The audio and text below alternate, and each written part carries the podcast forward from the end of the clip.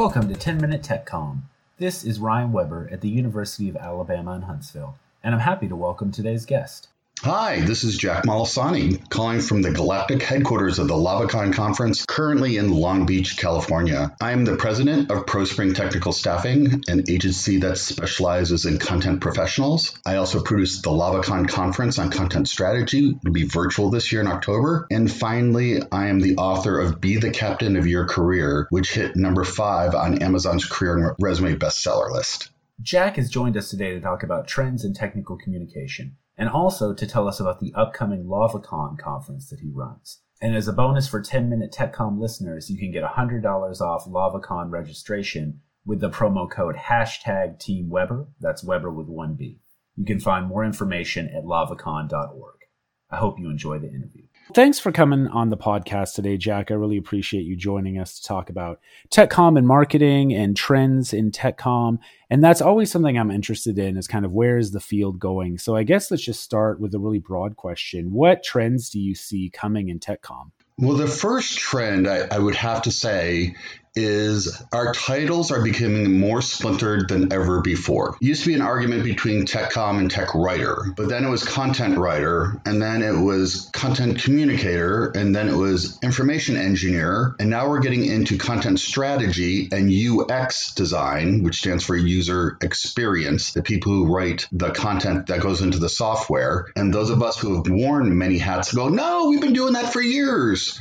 That's one thing. Some people look at it as a negative. I tend to look at it as a positive. And as a recruiter, I give people the advice that look at what they're looking for. If they're really looking for a technical writer or an instructional designer, and you've done that, if they're looking for title, senior instructional designer, then you say your title is senior instructional designer. If they're looking for an information architect, then you're by golly, your title is information architect. Now, I'm not saying use a title that you've never done. I wouldn't call yourself a senior UX designer if you never designed a UX in your life. But keep in mind, and this is Jack's definition, I will label it as my definition. My definition of a resume is a resume is just a vehicle that shows that you match what the reader's looking for. And that's all it is. A job application is just a vehicle that shows that you match what they're looking for. And we can take this a step further and say an interview is just a vehicle that shows that you match what the reader's looking for. You need to keep in line the first law of tech writing, which is know thy audience. And every time you sit down in front of a new person, oh, have you ever been asked the question, so tell me about yourself? What I normally do in an interview is sit down and go, okay, well, first, tell me a little bit about what you're looking for so I'll have a context in which to answer your questions. It gives you right away a sense of kind of how to match yourself honestly with what the organization wants.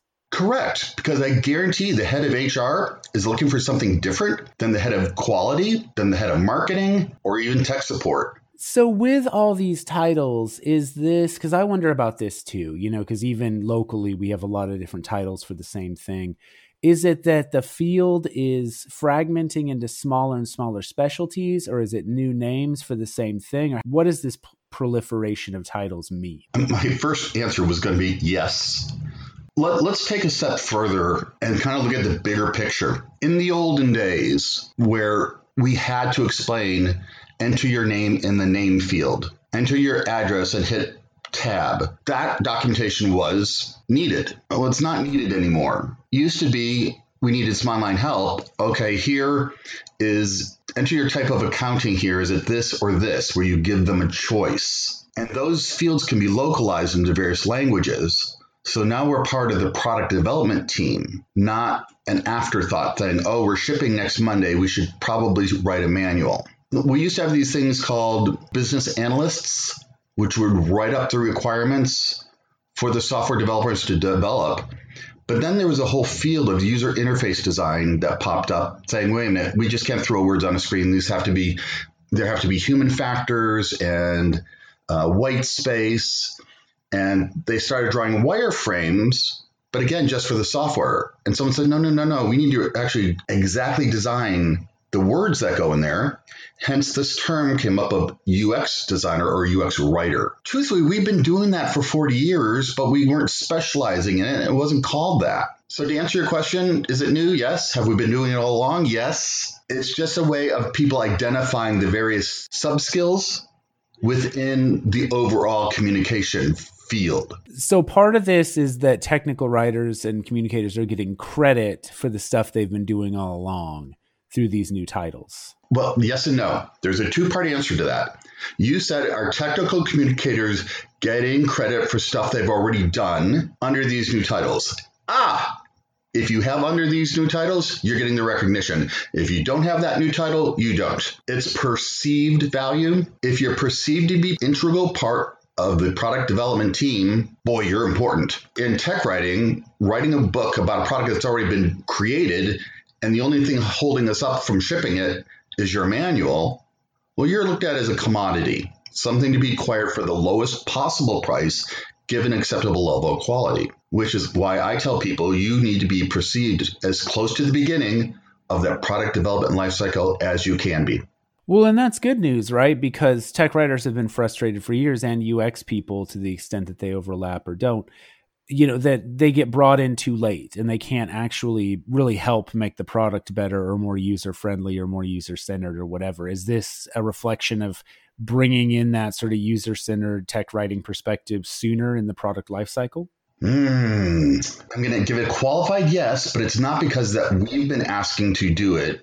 It's being pulled up from the top up not being pushed from the bottom up so if I am a tech writer right now and I want I'm seeing all these ads coming out, information designer, information architect, UX designer, what do I do to position myself to be successful or to be eligible for these roles? You mentioned kind of, you know, shifting my title around within reason, but is there a sense where I need to pick up new skills or what's what's the approach here? It's a little bit of both, and I'm going to quote a story um, from Sharon Burton. When the economy crashed the last time, she realized when she did an introspective of what she wants to do for a living that she really enjoys being at the intersection of people and technology. However, just writing online help topics didn't do it for her anymore. So she went back and trained how to be a content strategist and repositioned herself.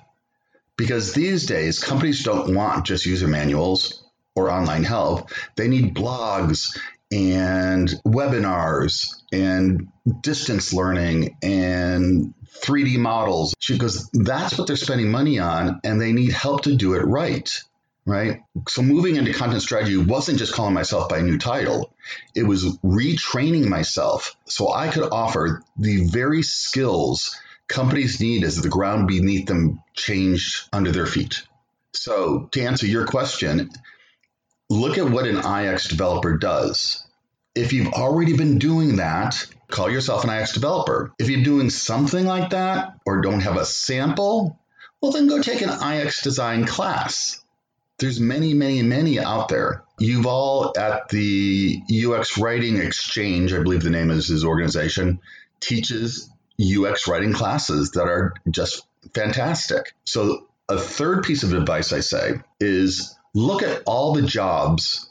Use a job site like Google Jobs or Indeed and search for all the jobs that have the word content in it. And then do a spreadsheet how many of them are called you know content designers how many are called ux designers how many of them are called ui designers how many of them are called experience designers and then take the one that has the most job openings in your area synthesize what all those people are looking for and if there's something that they want that you don't have then get that and I'll give you an example real quick. A lot of people ask me, I just got a certificate in technical writing. Should I get my degree in technical writing? And my viewpoint has always been if you've got a certificate in technical writing, you know the difference between a bullet list and numbered list, between, you know, introductory text and action text and how to create a table. That pretty much teaches you everything you need to know to get a job as a technical writer. Keep in mind, companies are looking for up to like five things. What are you? Ditch digger, chef, tech writer? Do you have the tools we need? If they need a two week contract with someone who are FrameMaker, they want you to already know it. Three, do you have experience in my industry? Networking companies want people with networking backgrounds so you understand what about you start to write. Fourth, how senior are you? And fifth, can I afford you? And the fifth one is the only thing not covered in a resume. So, similarly to using Google Jobs to find out what tech writing jobs are your area, Find out what industries are hiring tech writers. There's a lot of biotech around DC and San Diego, right? There's a lot of semiconductor around the Bay Area in Idaho. So if there are like 25 companies around you that are doing microchip documentation, well, I would take a class, not not in technical writing. I would start taking classes in microchip design. Mm-hmm. Take a programming language class like C, C++, or .NET, something online because everything's going online. And I can give you two very short stories that reflect this. One is my degrees in computer engineering, and I was working a tech writing job, documenting an API, application program interface, how you could get data out of this database. And in this company, there were two teams, two ways to get information out of this database. You could either walk through one person at a time. I want Joe Jones and his household information, or you could send a query and say, send me everybody in California that makes more than 10,000 a year, that has more than two children. And that's two completely different interfaces. And being the sole tech writer, I was the only one documenting both sides of the system. And because I can read code and write my own code samples, I noticed that in both their code samples, one side um, defaulted A is black, and the other one started out with A is white. And I knew once these two modules got to integration testing, that would fail, miserably fail. So I got both leads into a room, lured them in with brownies, and pointed out the two things, going, you know what, I couldn't document this either way, but you guys need to pick a standard and go with it. That right there saved that company hundreds of thousands of dollars in work that they would have had to redo had that gone to integration testing, right? So part of what we do as tech writers, especially in a technology environment, is we're the only person who sees every single piece of that puzzle before it gets to integration. So I would say it behooves you, and how often you get to use the word behoove. When you've got the chance, you've got to be able to use it. It behooves you to know enough about what you're documenting that you can spot errors in it. So if you're documenting C++ code, take a class in C++. If you're in a Scrum or Agile environment, take a class in how what all the parts of Scrum and Agile. That one will allow you to do your job, and two, it won't make the I'm not going to say engineers look down on you, but they often think, oh, you couldn't possibly understand this as well as an engineer. Well, that's when you snap your fingers and go, well, guess what? I am an engineer. So give it to me. Yeah. And when you can speak their language, it just, it smooths things over and it kind of gets a little more respect. Exactly. Same thing in the financial industry. Take your trading class, become a, a stockbroker if you don't want to be a stockbroker, but then you can then document stockbroker policies and procedures. You're not constantly going, what does this mean? What does this mean? And you can usually close, hold on, this violates the Hatch Act. We can't do this. And then suddenly everyone's going to be very surprised, yeah, that the tech writer is saying that. And if there's a layoff coming, who are they going to lay off? The person solving all your problems? No. So, can we jump back to something you said a few minutes ago? Because I was interested. You're saying these companies are producing, you know, webinars, blog posts, you know, all this content. What has driven this huge drive for more and more content from the company side? Why why do they want all of this content? Okay, that's a five part answer. I'll try to keep it to three. It used to be you bought a product because your next door neighbor bought that lawnmower, so you bought that lawnmower. With the rise of the internet, we could start researching things on our own. Along came crowdsourcing, so where people could not only rate a product, but comment on the product. Ooh, that doesn't sound good. the third thing that came along was when companies started putting their user manuals online people could start reading how easy it is to set up this item. And here's a, real life example. I was documenting an LCD projector for Epson, and it got reviewed in PC Magazine. And the review said, and I quote, the concise manual made setup easy. Wow, that's great. Yeah, you rarely see a shout out to the documentation in a product review, but that's terrific. You better believe that's in my um, portfolio. And when I'm talking about my bill rate, I go, Do you have any idea how many hundreds of thousands of projectors I probably helped Epson sell? Oh, yeah. I could double my fees and still make you a bundle. I've tried that. It hasn't worked yet. Someday. Someday it will work. Yeah.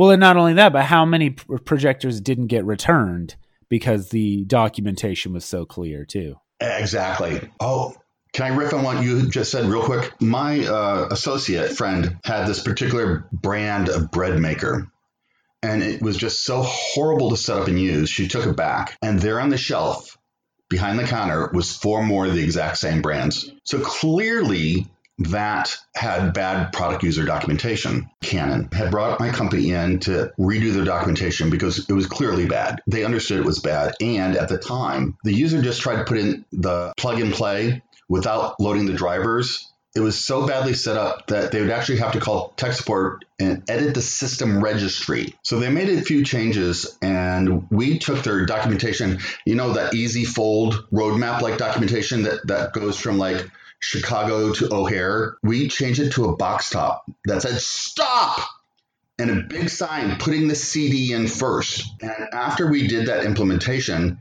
tech support calls went down 95% in the six weeks they relaunched that product. Again, documented that in my portfolio. So finally, there's also, I see a convergence of marketing and tech com. One is they want to see the user manual before they buy it. But now check this out. Say a person has a GoPro head camera, and it used to be if you needed to replace the NiCad battery or order a new one, you would go to their tech support page, log in so they know which one you have, and click on order a new battery. Well, the system knows you and knows what you do, so it sends off an interrupt to the marketing system. So there, right next to the tech support, is a marketing pane that says, hey, needing a new battery? Here's a coupon to upgrade to the XP1000 for just a tad more. So another upselling. It's tech support, but there's also marketing content. And it's probably two completely different people writing that content, but it's being seamlessly displayed in the user interface. And as I understand it, that's kind of the heart of content strategy is that all this content is unified and it seems like it's all doing the same thing and written by the same company towards the same ends. Correct. The way I describe content strategy is take a company like Cisco Systems that has 120 products, each of which needs an installation guide, a sales brochure, a tech support page, maybe a how to video. Multiply that by the 27 languages they translate into worldwide, it would be impossible to keep that all around Microsoft Word. So some clever person will take all that content and put it into a database and tag it so you can spit out where you want, when you want, on the device you want, in the language you want, in the country you want. A person who figures out how to do that is a content strategist. So my conference, Lavacon, is on content strategy and digital publishing. Can you tell us a little more? That's coming up at, as we're recording right now. It's uh, right at the beginning of September. That's coming up at the end of October. What can we expect from Lavacon? Nothing like you've ever seen before. This is our 18th annual conference. My conference started in Hawaii. That's why it's called LavaCon. And for the first few years, we featured local music and local dancing and local culture and local food. When we brought the conference to the mainland US after 2008, after the economy kind of hiccuped, we wanted to keep that aloha spirit. So we went to fun, walkable places like New Orleans, French Quarter, and the Gaslamp District of San Diego, or downtown Las Vegas, not the strip, downtown, or even Portland. Portland has an amazing food and music and jazz scene. One year in Bourbon Street, did a parade down to where we were going. The next year we were in Vegas and we had to do a parade to get to where we were going in there, and a um, tradition was started. This year we were supposed to go back into New Orleans and had the parade lined up and the drag show lined up for uh, the Not Faint of Heart and a storytelling night lined up, and then COVID hit. So we're pivoting to virtual, but we're doing it with the New Orleans flair. One of the things that I'm finding, I've been to virtual conferences, I've spoken at virtual conferences, and what's really missing is that feeling we get when we finally see each other in person once a year at a conference you know, and can catch up and how you doing and what are you working on. So we really want to maintain that relationship, that camaraderie. And the fun parts because I'll tell you, Sarah O'Keefe, the content strategy track at a conference, and you got the management track.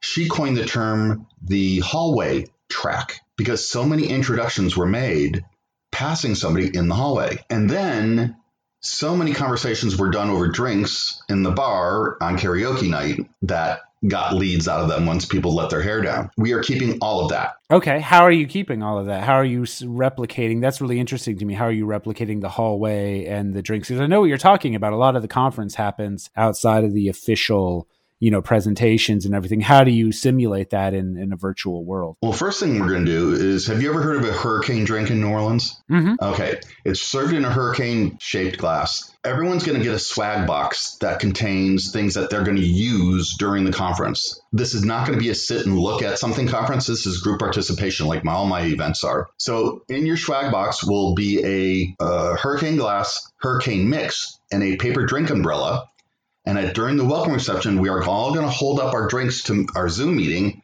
so we can all drink at the same time. If you want to talk to one person in particular, you can start a one on one Zoom with them and just hang out. We're going to start, we were supposed to start the conference with a drum circle from a local Zydeco drum band. We're doing it. They're going to be drumming live from New Orleans, and everybody at the conference is going to get drumsticks and can drum along from wherever they are. When we do our second line jazz parade, we normally have a tambourine I found a source of tambourines. Everybody's going to get a tambourine. And when we parade, it's either going to be around your office, around your living room. I want the kids involved, your spouse involved. This is instead of going, not now, honey, I'm on the phone. Not now, honey, I'm on the phone. I go, nope, now we're on the phone come on in and make it such an ex- a, a, a, joyful change from staring at a Zoom screen. There's other things that I, I don't want to just burn up your bandwidth time with, but it's it's going to be fun. All the information is going on our websites, lavacon.org. And I think we have a discount code for your listeners, don't we?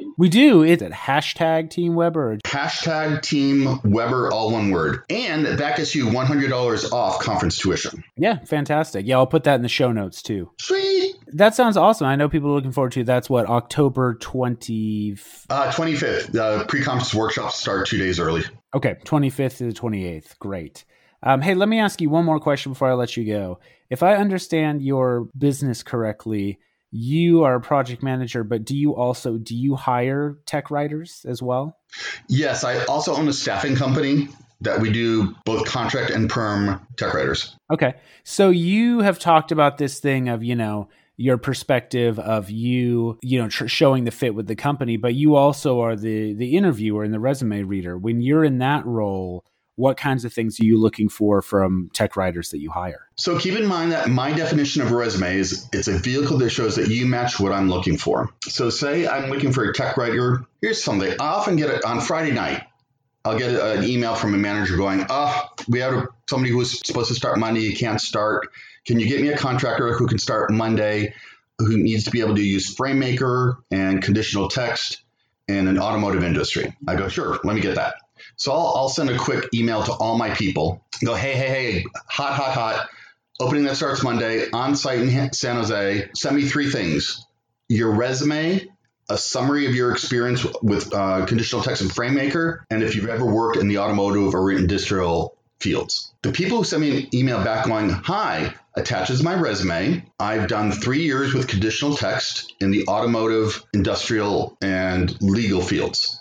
Going, perfect. That's all I need. Off you go to the next person. What I hate is somebody on Indeed going, apply, apply. Okay, listen, if you can't follow a one sentence instruction, how can I possibly expect you to write a thousand page procedures guide? And I know it's convenient for the things to say apply. And then I have also been seeing a lot of automatic applies where the website just submit to you because it saw a word in a job that was in your resume and submit to you without even asking you if you want to be submitted. The other hand has an AI that will compare your resume to the job description and will automatically knock you out of the running if it doesn't think you're a good enough match. And so now you've got a robot submitting to a robot who's rejecting your resume before any human has put their eyes on it. Again, this is another whole conversation. So what you want is somebody who and this this echoes what I say in my